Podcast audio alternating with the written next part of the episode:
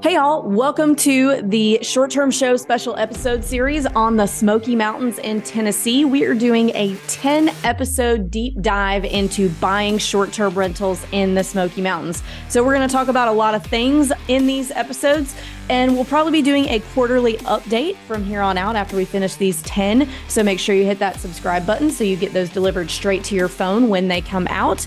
Uh, we do have some supplemental materials for you in addition to the content on this podcast. So, any information that you need on current property pricing, you can find on our website at theshorttermshop.com. And we also have, courtesy of our friends over at AirDNA, current AirDNA data for this market on our website as well. So you can check that out on the shorttermshop.com. And if you guys are interested in buying a property in the Smoky Mountains with a short term shop agent, you can email us at agents at the shorttermshop.com. Or if you just want to learn more about buying short term rentals in this market, you can join our Facebook group. We've created a 50,000 person community on Facebook all about investing in short term rentals. You can join that. It's the same title as my book. It's called Short Term Rental Long Term Wealth. See you guys over there.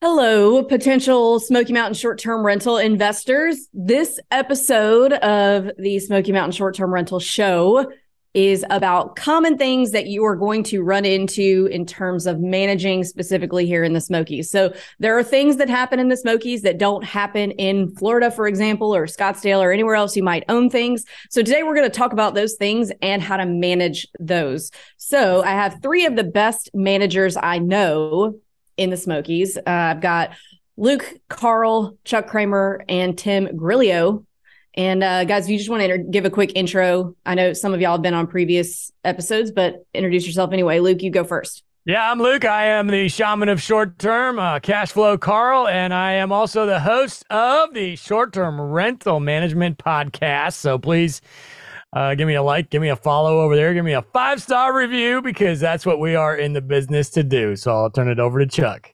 Can you tell that Luke has 15 years of radio DJ experience. no, I'm just a big Ric Flair fan, is really all that is.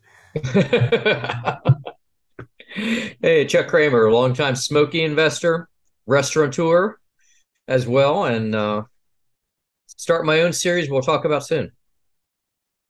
Can't awesome. wait to hear that. Uh, my name's Tim Grillo. I'm uh, actually I'm an agent up here in the Smokies uh, with Short Term Shop and own several properties up here as well. And uh, got some long terms in Kentucky and some other short terms in some other states. So uh, yeah, and I am not a radio DJ. All right. So, today we're talking about things that you might run into management wise. So, guys, what we're not talking about today are general things like how to set up property management software, things like that. Uh, these are Smoky specific things that can and will happen when you own in the Smoky Mountains. So, do I want to give the first topic or do one of you want to start off the topic? It's your show, let it roll. Go ahead. Okay, so the first thing that that comes to mind for me is wells a lot or are wells first thing is i think it's is uh whatever. Somebody email me the correct grammar for that because that's going to bother me the rest of the show. Uh so let's talk about wells. The majority of the properties in the smokies are on wells and septics and there are certain things that can that you're going to run into with owning a well. It's just inevitable. And luke what are those things? Well, here's the deal with a well. You know, I mean, the water comes out of the ground, so it's got its own personality. You never really know what to expect, and and that's not a big deal. Most people think that well water, and they're right. Uh, that well water is better than city water. City water meaning it comes, you know, pumps in from the city. You pay for it by the gallon, and it's got a bunch of bleach and all that kind of crap in it. Fluoride. It's good for your kids' teeth and all, all that other crap they tell you. And uh, you know, uh, most people, especially people that live in the country, will tell you that well water is superior to quote unquote city water. Now, the downside of this is, is that when you're renting this home to people who are coming from city water and have no idea or have never dealt with well water in their life, um, it can be a little sticky sometimes. So what you get is uh, you, you, get you get one of a few different things. You'll get you'll get colors. Uh, the, the, color you get most often is generally a little bit red, and it's uh, iron. Uh, iron also comes with a smell. uh, which smells like metal, believe it or not, because uh, it's exactly what it is. Although it's you know it's coming from the ground, coming from the minerals in the earth, basically, and then uh, you get uh, other color, other other smells such as uh, sulfur, which is not good. Sulfur again, a mineral, uh, whatever vegetable mineral, one of the two, and it does not smell good. It smells like rotten eggs to be to be easy on it. it it's uh, it's pretty nasty. Can be corrected. Any of these problems, by the way, can be corrected.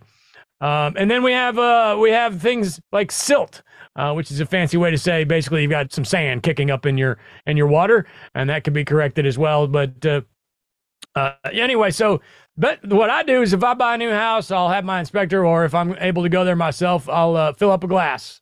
For, with I'll do two things. I'll I'll turn on all the water in the whole house at the same time uh, and and plug the tub so I can see what's doing there. Um, as far as you know, large amounts of water at one time, and then I'll fill up a glass and smell it and see if it looks like anything. Um, then you also want to, you know, if, if, you got a hot tub, open it up and see what that looks like. Of course, that water's probably been sitting there for a few days at least, so who knows what it looks like uh, when it's fresh, you know. So all of these issues can be fixed with the filters uh, of various types of filters. They have uh, these big whole house filters that look like uh, what you fill uh, your your kids' uh, balloons up with at a par- birthday party, and they fill them with different types of uh, you know. Uh, I think they call what do they call them? There's a name for that. I'll come back to that. Medium. Um, medium. Thank you. and and the medium is is changed based on what attributes your water is dealing with, um, and they can get get rid of almost any problem out there. These filters are around uh, you know anywhere from uh, 500 bucks to uh, three maybe four thousand dollars for a, a high tech system. Uh, and these are going to be something that are you know you're going to change. It's got it's got a lifespan. In other words, about the same lifespan as a water heater, somewhere around maybe 10 years, uh, maybe 15 years if you get lucky. And of course, you have them serviced and you have them checked out. And then, of course, water softeners come into play if you've got hard water. And water softener can deal with a lot of these minerals and smells and things as well. Uh, and that's enough for me. I'll turn it over to one of the other guys. What, what, where do we go from there, guys? That's a lot of well stuff, uh, but it, it's all it's all spot on. Um, you know, I don't know, Luke. I don't know. We uh we actually recommend to our guests. We let them know it's well water and say, uh, you know, basically you may want to bring bottled water to drink, but for everything else, it's fine. You know, and just just to kind of alleviate that. You know, some people freak out about it. I grew up on Iowa and drank out of a well my entire life, so it doesn't bother me at all. But some people get a little queasy about it. My case, the one place I have it's on a well, people actually compliment me on the water, say it's the best stuff they've ever had, and that so it can go that way too. Yeah, I, I agree. I've actually got three out of the four of ours are on wells and none of them have any kind of water treatment system at all and it's great right. water i just uh, uh, the one in the valley is like uh, the Wears Valley. It's like the best water I've ever had. yeah, and that's that's where ours is at. So yeah, there are people. I see them in the Facebook groups sometimes. There are people. There are a few little areas in the Smokies, like on the side of the road, where there's a pipe stuck out of the out of the mountain, and it's for drainage of the rainwater. But people will take their um their big like thermoses and stuff and go fill it up with out of those fountain of youth, baby.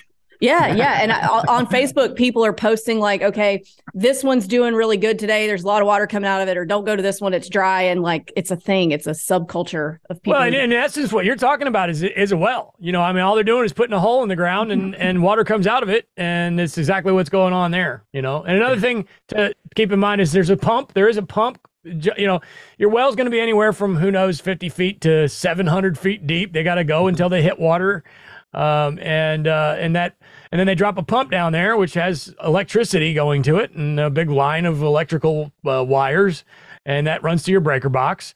And uh, that pump's going to go out as well. Also has a lifespan. Again, 10, 15. I've had them last 20 years. Yeah, uh, well pumps pump, usually go a while. Yep. Uh, not not that uh, expensive either. How much does the yeah. last? I think my last well pump was maybe eighteen hundred bucks. Yeah, a couple grand, couple grand. And uh, so you got your well pump. Yeah, I mean components wise, you got the pump, and then you got a pressure tank somewhere. You know, I'll say in your basement or crawl space, but it could be in a closet or something. Uh, and then I don't even want to talk about storage tanks. I mean, some of these some uh some wells and it typically is the higher up the mountain you go uh they can be a little bit low producing uh, like they put out water, but not enough. So especially for like rental guests. Like if it's just a person living there, it's probably not a big deal. But when you start draining hot tubs, you know, every few days and stuff, it puts a puts a hit on it. So what they do is they put in big holding tanks somewhere, either in a crawl space or whatever, and it's basically a reservoir. So mm-hmm. depending on where your cabin is, you may have have holding tanks. I have it in one of one of our cabins, and uh, and uh, it kind of it gives you a buffer, you know, if uh, you run out of water. Yeah, it's for a low yield well, is what they're saying there. And Basically, uh, whether it's a gallon per minute issue or just a you know a lack of water in general issue, because a rental property is obviously, especially with a hot tub, is going to get way more use than somebody living in it, uh, unless you got a bunch of kids and taking baths. I, we understand that as well. But I think what you're really looking for is you know, five gallons per minute is, I think, you know, just on a quick Google search anyway.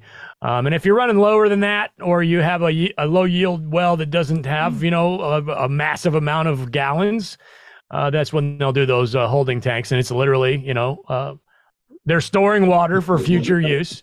So they'll pump the well when the house is not being used and fill that tank up. And then the water comes out of the, the tank rather than out of the well. Is kind of how that goes. Is that about right, Chuck? Yep.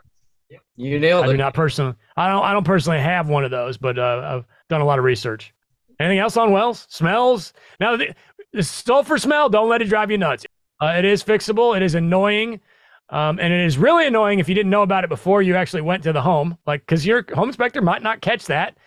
Um, so that's that's a, that's a good little tip there. If you're if you're doing a home inspection on something in the Smokies for your first purchase, ask the inspector to uh, fill up a glass of water and and smell it, or even better, hire an actual filter place to uh, to go over there and and inspect the water for you and give you kind of a parts per million type of a situation as far as your water quality. One thing I wanted to hit on wells too is if you have a well emergency, like if for some reason the water is not working, uh, they do have emergency. They have water delivery. They will bring you a big tank of water, but you have to have holding tanks. They'll come fill it up if you get into that situation, but the holding tanks have to be there already. Uh yeah, I mean you pretty much said it. They come with a huge tank. It's usually about a thousand gallons, and they'll either fill up your holding tanks, and then I've actually had like where my holding tank wasn't all the way empty, and they put the rest of the water down your well shaft, and they'll actually put the water right in your well. So, wow. um, my one property though, it seems like about once, maybe twice a year, it'll actually go dry, and we'll have to get a water delivery. It's like three, four hundred bucks. They come up, dump a bunch of water in, and then it'll go for months and months and months again. Well, so. hold on on that because you're going to scare a lot of people with this dry well thing. Now, uh, what what happens if I buy a house with a well and it goes dry? Uh, to my my knowledge, that doesn't really happen. Or if it does, I mean, if you get a situation where it's like worst case scenario, which is very rare, you could always go deeper, right? Uh, yeah, you can go deeper, and you can actually they, they frack them as well. That's another thing that people do is they'll go in and actually frack the well. And uh, I don't know a ton about that. I know of other people that have had that done. It's been successful uh, to bring kind of a, a, well that you know it can knock out. You brought up silt and stuff. It kind of knocks that out and and and, and reactivates the well, if you will. So. And an ultimate, ultimate worst case scenario, in my experience, is somewhere around anywhere from maybe fifteen to twenty thousand dollars to drill a brand new, shiny, spanking brand new well, uh, give or with take. With years right? of service, yeah, yep. yep. And then you got water for free forever. Well, not for free. You got to pump electricity to it, but pretty close to free. Yeah, and with the ongoing maintenance, it probably runs about the same as being on city water. So. Yeah, I agree with so that. It's just one one extra system to manage. It's not anything to be afraid of if you're not somebody who's ever owned anything on a well. I mean, we'd never owned anything on a well when we bought our first one and and it's not not anything to be afraid of. So let's move on to septic. So uh, what are the things that can potentially go wrong? Because I know a lot of people who've never been on a septic tank are kind of scared of septic tanks. There's nothing to be scared of either. So, what are some common occurrences with septic tanks and how do you manage them? Oh, man. this could be a whole podcast. I love septic tanks. I, I actually do have a.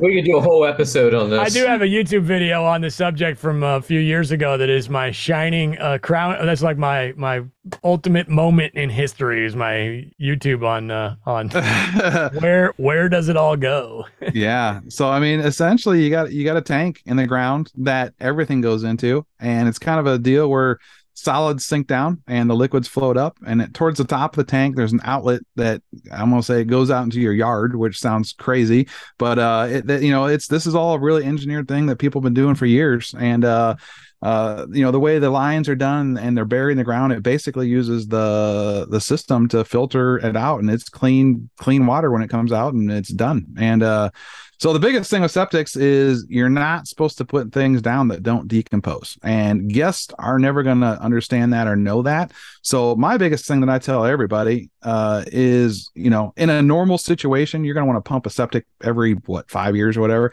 In a rental situation, just do it once a year and it's it's like 350 bucks it's cheap insurance and they basically when they pump it out they're pumping out all the stuff that's not supposed to be in there. You know, they come in with a big tank and suck it out. Uh, it's disgusting.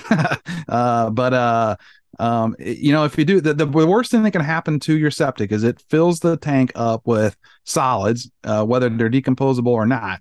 And when those go all the way to the top, and if those solids start to go out your field lines and plug your field lines, that's the worst thing that can happen to a septic. If you get plugged field lines, then you're looking at digging up all those field lines. Uh, so the best way to not have that happen is not let your tank get that full of solids, and that's where you just pump it out once a year. Not to mention that it becomes very fragrant. yes, yeah. You'll probably know when things are acting up. Yeah. Uh, you're either you'll they, know or your guest will tell you.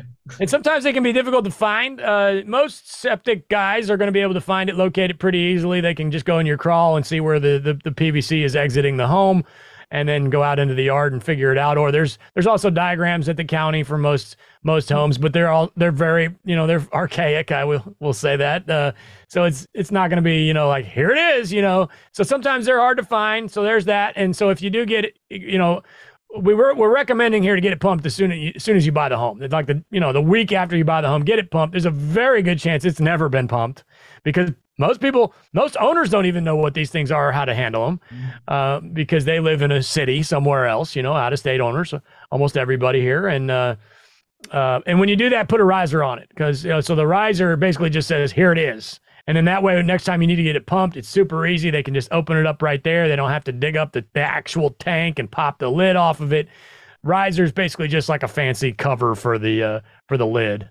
No, that's a great tip. You want to do that absolutely first thing. So that, that'll take your first pumping from, you know, 350 bucks to maybe, you know, 700 or something like that to add the riser if it don't has doesn't have one. Um, some of the high, high tech septic companies, they have a little egg that they call it. They, they, they actually flush down and it's like a, it got a transmitter in it and they can use that to find the tank if, you know, if it's a hard to find one. Usually they're pretty good about finding them. These guys know what they're doing.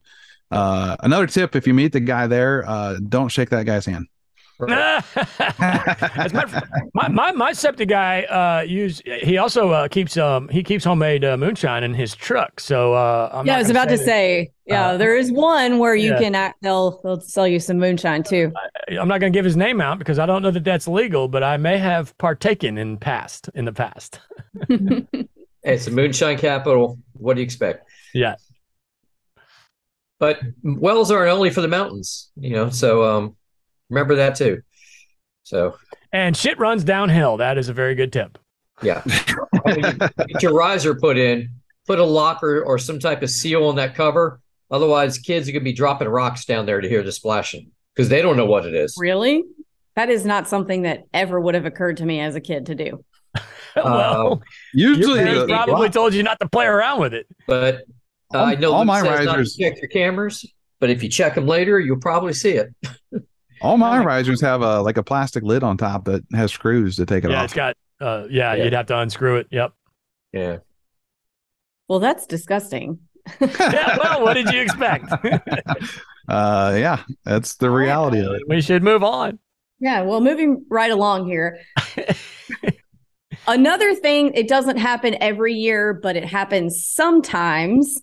I would say maybe every other well, before last year, it hadn't happened in three or four. Anyway, uh, snow in the Smokies, and not necessarily snow that's the problem, but ice. So it rains and then it gets below freezing, and then you have ice. Uh, doesn't happen every year. Really doesn't snow much in the Smokies at all. Um, it might just get an inch or two. Usually, it's gone within a day. But what can happen because it doesn't snow much a lot of people who are from the northern states who are really used to snow where their cities are t- really well equipped for it they're like what's the problem? Why is everything closing down because it snowed? It's because northern cities like chicago for example has a lot of infrastructure to deal with that. You have snowplows you have all of this you know tax dollar allocated services to make it to where you can continue with regular life during that time. The smokies is not like that because it doesn't snow enough for them to have to allocate things that way. So if it snows and there's ice on the roads, it shuts down. So guys, how do you manage guests coming? For example, guests coming in during that time, guests trying to get out during that time. Uh, there's lots of things that can happen, like busted pipes. Let's let's start with incoming guests though, for management purposes. Communication, well, we, communication. Yeah. Now, assume we all have a policy, right? So, Chuck, what's your your snow policy, and do you break it? Um, we we simply say we do not uh, refund for weather. Um, you know, we expect our customers to know that ahead of time and make plans appropriately.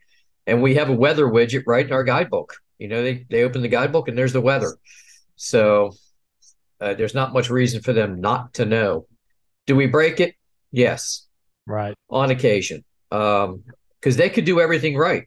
But it's like that old saying: four wheel drive doesn't do you any good if the guy. So here's my system. Uh, my my listings say no refunds for weather. Period. My guidebook says no listings for weather. Period. Uh, when it actually happens, again, we're talking snow in the Smokies, and this would be very similar to, God forbid, hurricane in in the in Florida.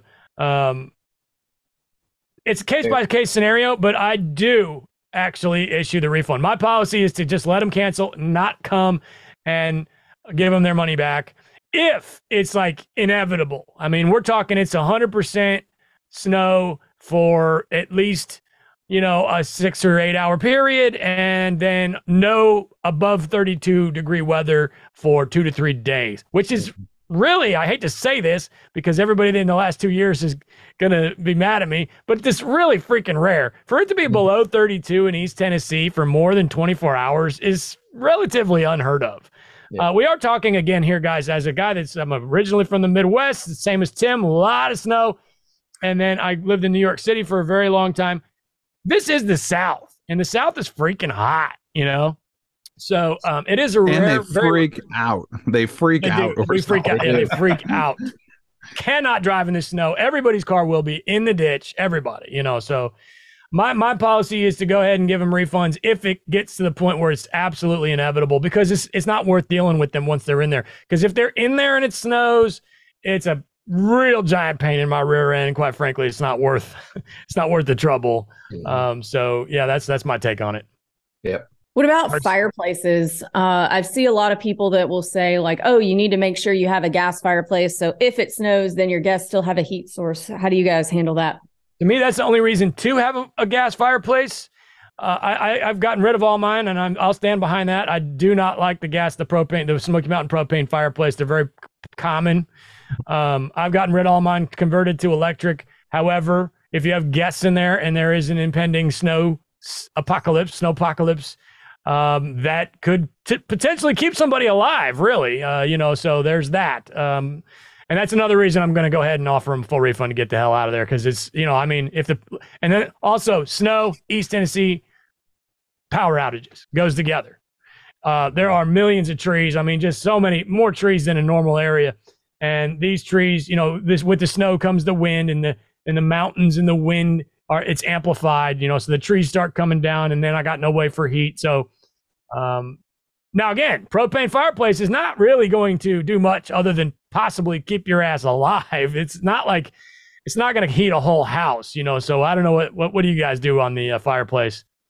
They help, you know. They help, and like you said, it could keep somebody alive. Also, you know, this kind of rolls into HVACs. You know, it depends on you know how cold it gets and what kind of HVAC you got. If you have a heat pump, which I'll say most of the stuff up here has, um, they don't keep up once it gets below you know 15 20 degrees which is rare but we did have that snap this year and uh between the fireplace was enough to supplement the heat pump. You know, the heat pump was having a hard time keeping anything above 60. They ran the fireplace and were able to keep it like 65. And uh, where I was able to keep guests in and they were happy. Was Christmas and they had a great time.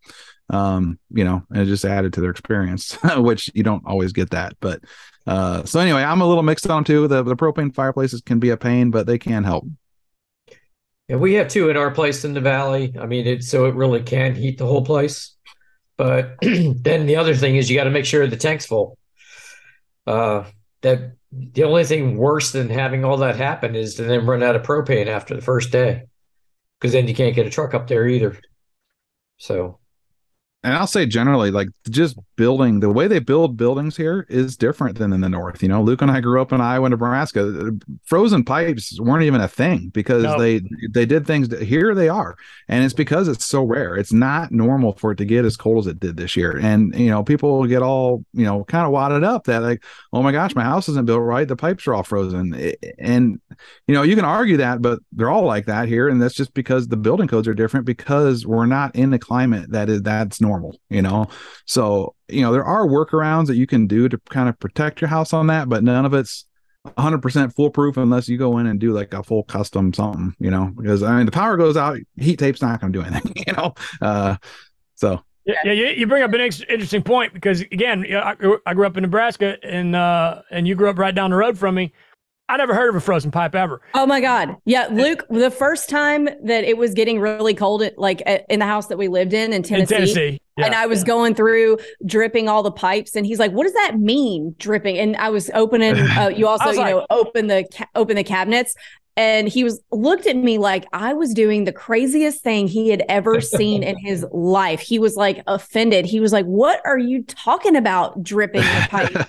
like because they will freeze and then they will burst. And that- I was I was like, what are you were you raised in a barn? I mean, who does something like this? And then it turns out it is true. So if you're a Yankee buying a house in the Smokies, if it gets below 30, ask somebody to drip the sink and you really want them to drip at one the furthest from that from the uh, street from the from the water source, the well is ideal, or all of them is ideal, and just a tiny little drip. It's not about the water coming through; it's about relieving pressure. I ended up doing a ton of research on this because, once again, my wife was right. As usual. my wife's from Dallas, and we went through the same thing at one point. I was like, she was the first time it got cold when she moved a little up north. I'm like, what are you doing?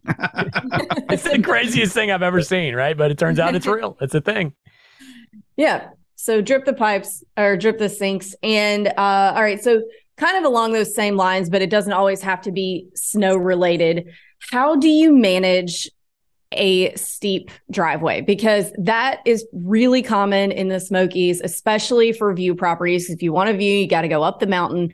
And a lot of people, myself included, when I first started going out there, what like in Luke, especially, I mean, my God, Luke has left me at the top of mountains because he was having a panic. I didn't attack. leave you. I did have definitely threatened, I definitely threatened to leave my truck a time or two. But so how do you manage because uh, you definitely want to make sure that they're not surprised by it because I think that the bad reviews are spurred by guests being negatively surprised by something. So if you make sure they know about it way off in the future before they even book, then I think you're in good shape. But what are you, what's the three of your advice about having a cabin? Are we talking steep- about uh, steep roads in general or steep roads in, in snow situations or both? In general, in general upfront expectations 100% is like your first you have to if you got a driveway this steep you know you got to you got to let them know and, and be bold about it. And it's it's scary at first, but you know I have one. It's steep that you know we've had. You know you're gonna have at least some point in time in your life you're gonna have somebody at the bottom crying on the phone that can't says their car won't go up it, and you know you may have to coax them up or whatever. But uh uh, the reality is, you know, outside of bad weather, the cars will go up the driveway. You know, it's just, you know, if you're not used to that, it is scary. You know, um, so 100% disclosure and and and let people know four wheel drive is required in bad weather. And I don't even say snow; I just say bad weather because, to be honest, if you know if you're not experienced driving on that, it can be tricky in the rain. You know, yeah. uh, somebody that's used to it goes right up at like nothing. You know, but uh, if you're a flatlander like I used to be, uh, it can be tough or like a lot of our Florida guests. Yeah. So, yep. But even the leaves in the fall can create problems. So, doesn't even have to be bad weather. It's all about expectations with guests in general, which, by the way, we do absolutely love our guests. That's why we're in business, and we are here to provide people with excellent, excellent times on their vacation.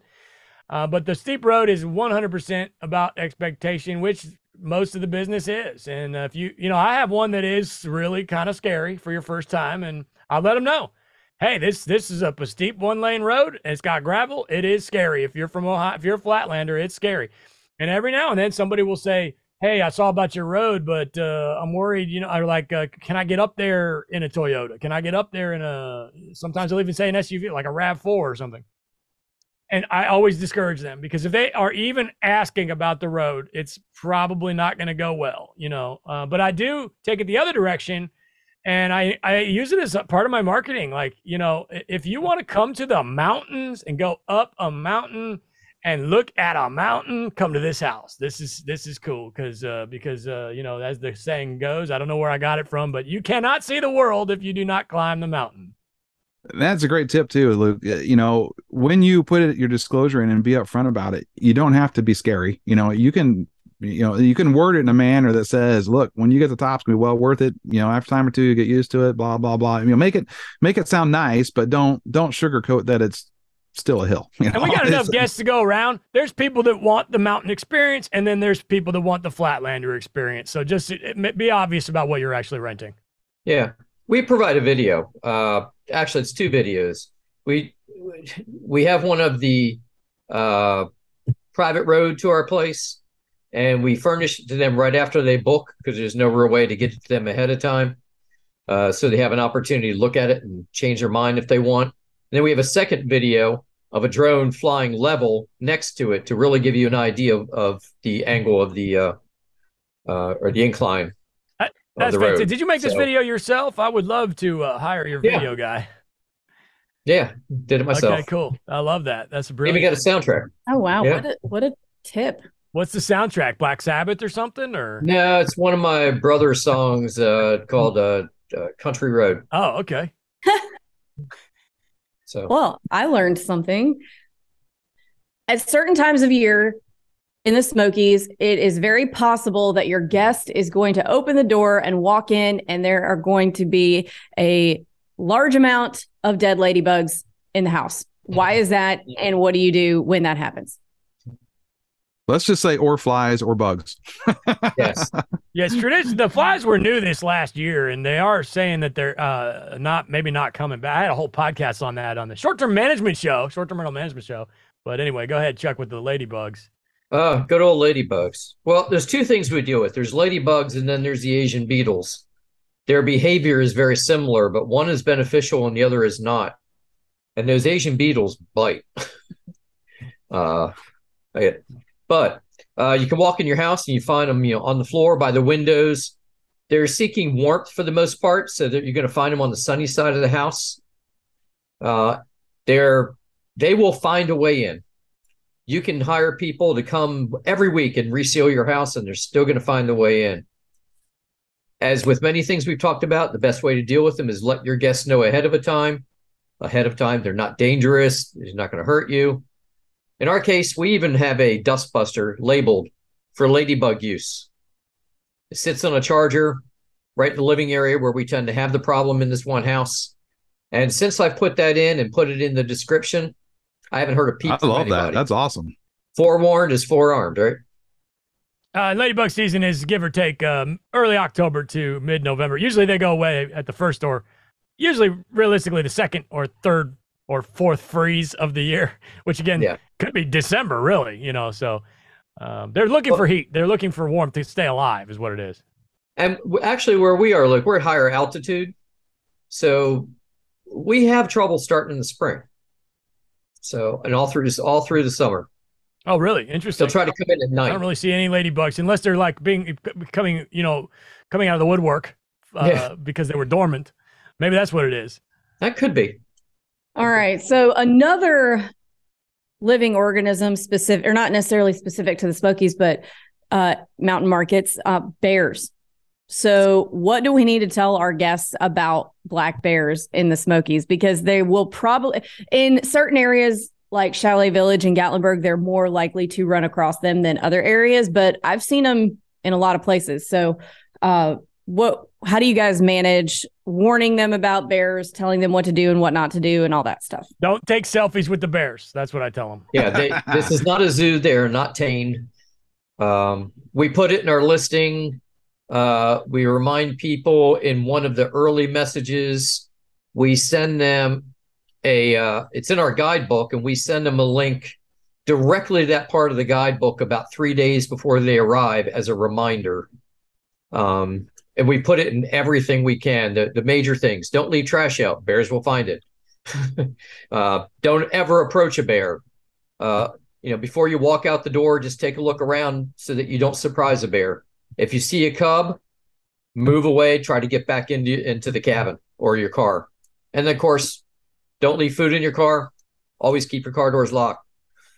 They, will get inside your car. I've seen so many videos. It hasn't happened to me personally, but I've seen a lot of videos about bears getting in cars. I've had one in the back of my truck. He uh he climbed up in there and had a party, and uh, and you kind of just gotta let him get done. You know, Yeah, You you- gotta- you- If you they- got bears, you've got trash. I mean, you can get they they will go away if you if there's nothing for them to eat. So it's either you or your neighbors that they're eating something. You know. Yeah. And don't ever feed them. In fact, if uh, the wildlife people find out that they've been fed, they will chase you down. And I'll say Uh, in some of the common, you know, some of the resorts, they the bears kind of know what time turns are. You know, you're Yeah. you're you're gonna see more bears around the time the cleaners are there moving trash around, and they they know it. You know, and uh, so again, I think Chuck pretty well nailed everything. It's disclosure, disclosure. Yeah. Uh, I don't remember where it's from, but we have a link that we send that is like an external source about like all you need to know about black bears, and it's kind of the same stuff Chuck just BearWise.org. said. Yeah, that's what it is. And and, and it was it's uh we send that so it's not coming from us, you know, just so that it's just a, a third party source that's educating about bears. And uh they're awesome. You know, and we tell people to enjoy them and and, and watch them from a distance and all that stuff. A lot but, of people come you know. just for the bears. And you need a bear-proof trash can. So if you don't, your house will likely come with one and w- when you buy one. Uh, doesn't mean it's not in bad shape. So if you need to replace it or you don't have one at all, you can Google that. There's a couple places that do that. Just Smoky Mountain bear-proof trash can. You can find a couple places out there. They're easy to find. And it's not just the trash can, it's actually an enclosure for the trash cans. There Right. are places you can buy something called a bear proof trash can. It's not. Uh, hot tubs. the bears can't open it, they'll drag it down the road. It's a good idea to secure the cover on your hot tub. They they also love hot tubs as much as they They'll love get in getting in hot cars and try, they'll get in your hot tub and chill out and take a bath. And uh, so you know, you, there's different ways to do that. Some people just run a cable over them with a hook, or some of the newer ones have like latches. But uh, in a bad situation, a bear can mess up a cover. You know, if they want to crawl on top of it, you know, that's kind of worst case scenario. Uh, and they'll they'll mess her up. You know, but not too big of a deal, and that's pretty rare. And the, la- the last note I have on that is remember bears climb. Uh, one of our homes, we have our deck is our top deck is 80 feet off the ground. Bears are on it all the time, So that slides which us into some of our guests probably left food out. that slides us into both hot tubs and grills. Let's should we tackle the grills quickly because that's going to be the same guy that does the the grill. Uh, my grill system is this: I get a park grill. It is cemented in the ground, a decent amount of space from the home, so they can't they really can't burn it down unless something horrible were to happen. Um, and uh, and I do I do not play with propane or uh, charcoal. Well, these are charcoal, but they're not like a Weber that you can move around. And I love the fact that you can't move it. Therefore, the chances of them bringing your house down are, are uh, much smaller. So that's my system. Propane is way cooler, nicer, easier.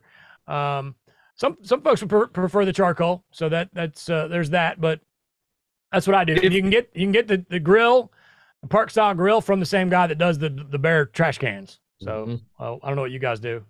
Similar. Uh, if you have a propane grill or or Weber style or whatever, you know, portable, you need to chain that thing somewhere or cable it because people will move it. Uh, they'll move it. I mean, I don't want to say this, but they'll move it inside.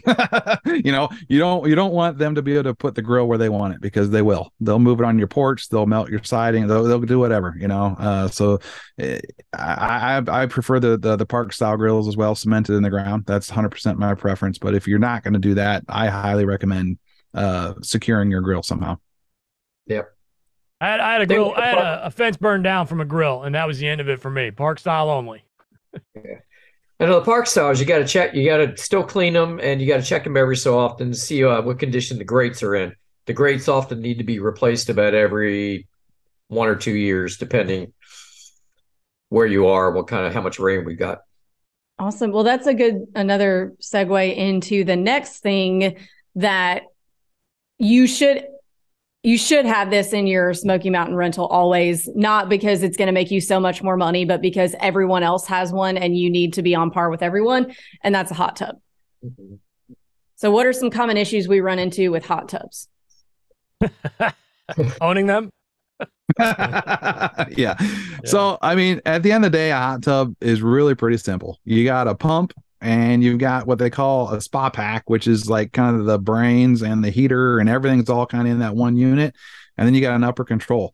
And uh, you know, Luke's gonna tell you don't ever fix a hot tub, but you know, in the event that you do need to fix a hot tub, those are those are you know the three. You got a few sensors and stuff, um, but uh, yeah, I mean they they get cleaned, you know, they get drained and cleaned every turn, you know. So, well, and, and, just to clarify what he's saying, never fix a hot. I'm a never fix anything guy. I always replace everything. I will fix a hot tub though, because there's a lot of p- parts like a pump or the jets. I mean, that's a real easy fix. So if the if the hot tub is, you know, under five or six years old, five years old, I will go. Uh, I'll replace the pump and things like that. Now, if it, if the damn tub cracks, then no. I mean, you don't. That's not something you want to fix and play around with. It's going to look terrible, and it's probably going to start leaking again.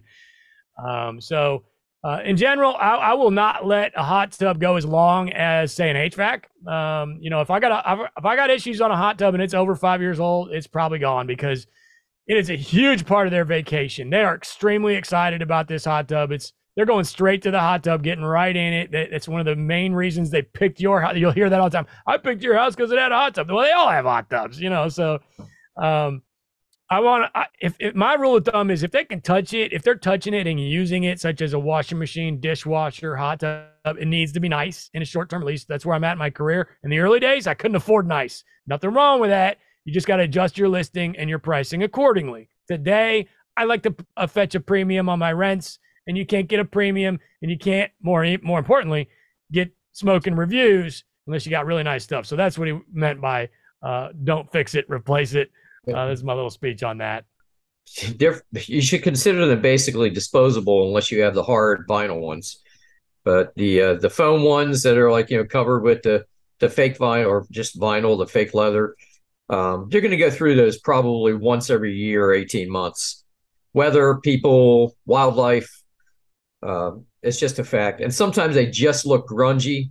And as Luke said, first impressions are everything. People walk up, see a really grungy top on the hot tub. It doesn't matter how great that hot tub is at that point in time. They're going to have a negative attitude about it right away.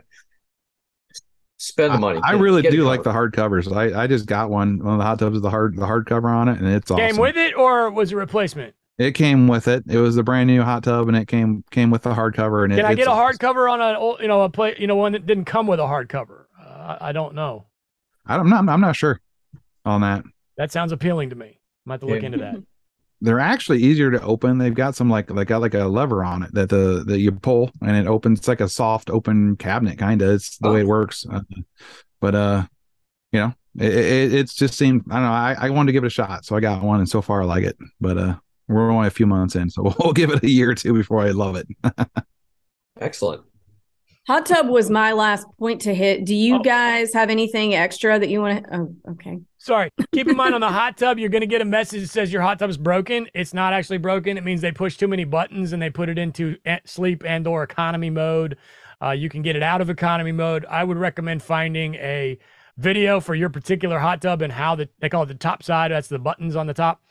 Uh, find your video on YouTube. Put it in your guidebook uh, that's what I do, and then I, I can refer back to that if and when they are uh, had 16 too many Coronas and put it in sleep mode. Uh, and, and, Chuck, you keep bringing up guidebook briefly. What are you uh, What are you saying when you What are you using for a guidebook? I'm using TouchStay, but uh, you know, there's other options out there too. Uh, you just got to figure out what you what you want to have in your guidebook and make sure the one you pick will handle that. I'm also using TouchStay. There's TouchStay, yeah, they're the best. Hostfully would be the other the other Mm-hmm.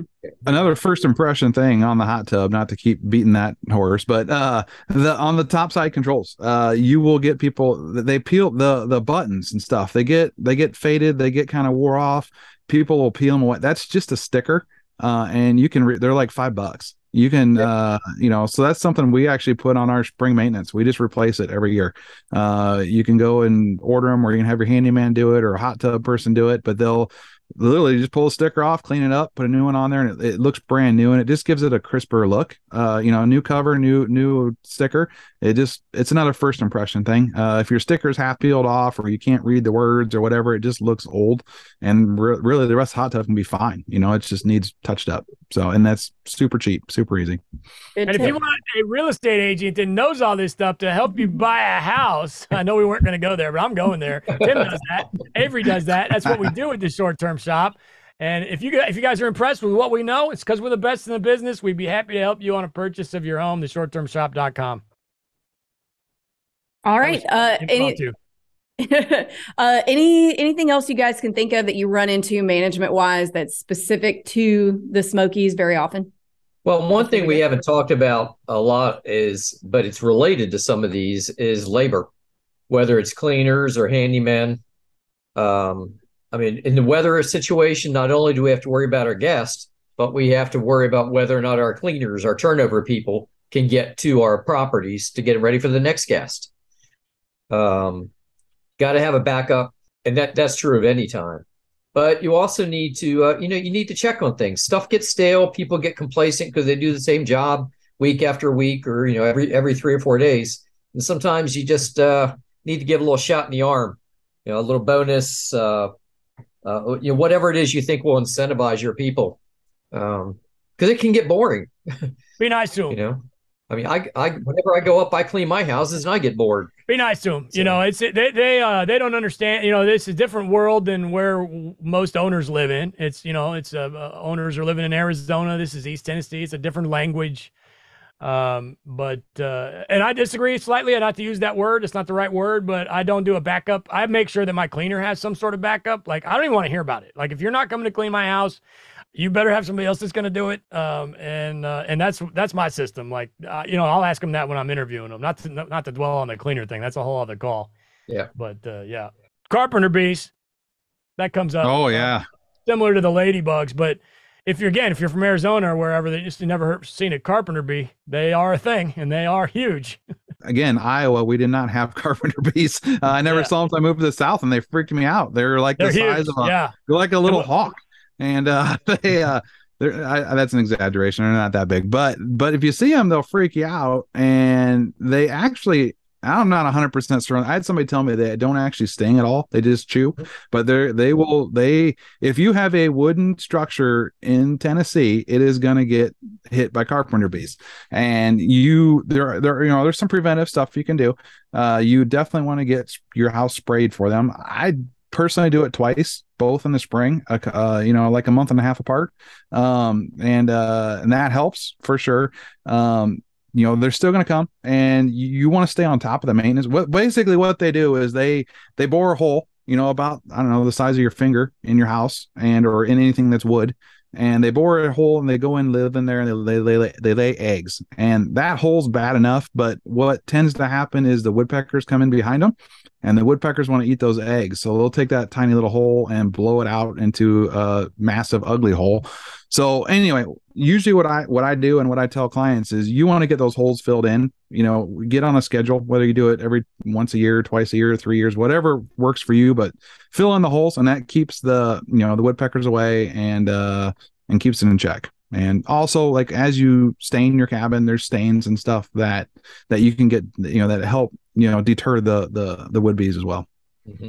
they are general, big and scary in general looking. carpenter bees don't sting uh, that it is possible for them to sting uh, it's the female only. I, I, understand. I could be wrong on that. Uh, maybe it's the. How do you only. know that? Why? I had, Jimmy, I had, Jimmy, the Bug Guy on my podcast, which is called Short Term Rental Management.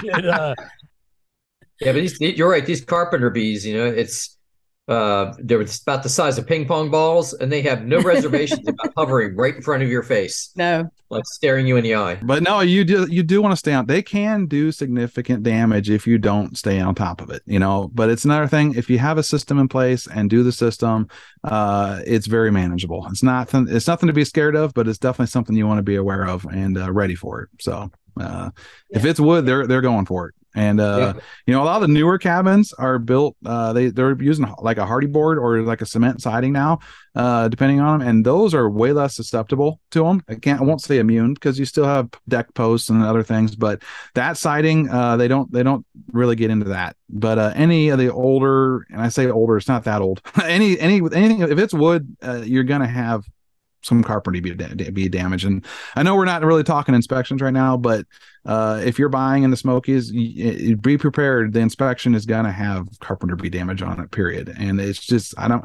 I hate to say normal, but they all have it. Uh, and speaking of inspections with the hot tub, the joist hangers are going to come up on your on your inspection. And in in the joist in the now these days you have to have them, but back when these cabins were built, most of the time you didn't have to have joist hangers. And in the defense of the joist hanger, you do want your deck to be reinforced somehow, some way under the hot tub. That doesn't mean that if it's not reinforced, you don't buy the house. This is a very easy. I've done it myself in past. In the you know, I don't know that I want to recommend that. Don't hire me to do your hot tub reinforcing, but it, it can be a relatively easy job. Just a couple of four buys and a couple of two buys, or whatever the case may be. Uh, so maybe just run a, a, an, an, additional joist going the opposite direction of the current joist, and then a, a six by going down, something like that. Uh, but definitely reinforce the hot tub. One more uh, thing on the hot tub. This is now we're going down all these rabbit holes. Don't the hot tub is a ridiculous amount of water, right? Uh, and the worst thing for a home is water. So make sure you get. I, I just use like a, a, French drain. You know, like a, a, It's I don't know what that is, Tim. It's black. Uh, yeah, the black corrugated. Uh, yeah, it's tile like a black tile or you know corrugated tiling. Uh, now this is a great point. You can do with that or PVC, but you it's a drain. You want to have somewhere for your cleaners to drain the hot tub because if you don't, they're dumping it right off the side of your deck. Wherever your hot tub is, that's where the water's getting dumped. Because they, they, come in with a big hose and siphon it out, and it, it, you know they dump uh you know whatever that holds 500 gallons of water in like five minutes, and it it'll wash out. You know if there's a deck post there and a foundation, it'll it, it will erode the erode it. So uh, I guess where Luke was going with that is run a drain pipe for them. Any any handyman the Smokies can do it, yep. and uh it gets the water away from your foundation. Nobody's ever going to see it. You could just yeah. zip tie the damn thing if you wanted to. You know, it's just going to get like up underneath the backside of the deck, and and because uh, otherwise it will start destroying the backside of your deck and maybe even the foundation, the crawl space. So mm-hmm. make sure you're diverting that water. Water is always an issue. Great point. Do we want to hit anything on crawl spaces before we go? I love crawl spaces. I do. So I think I think they're the best. I mean, if, it depends on where your house is located, right?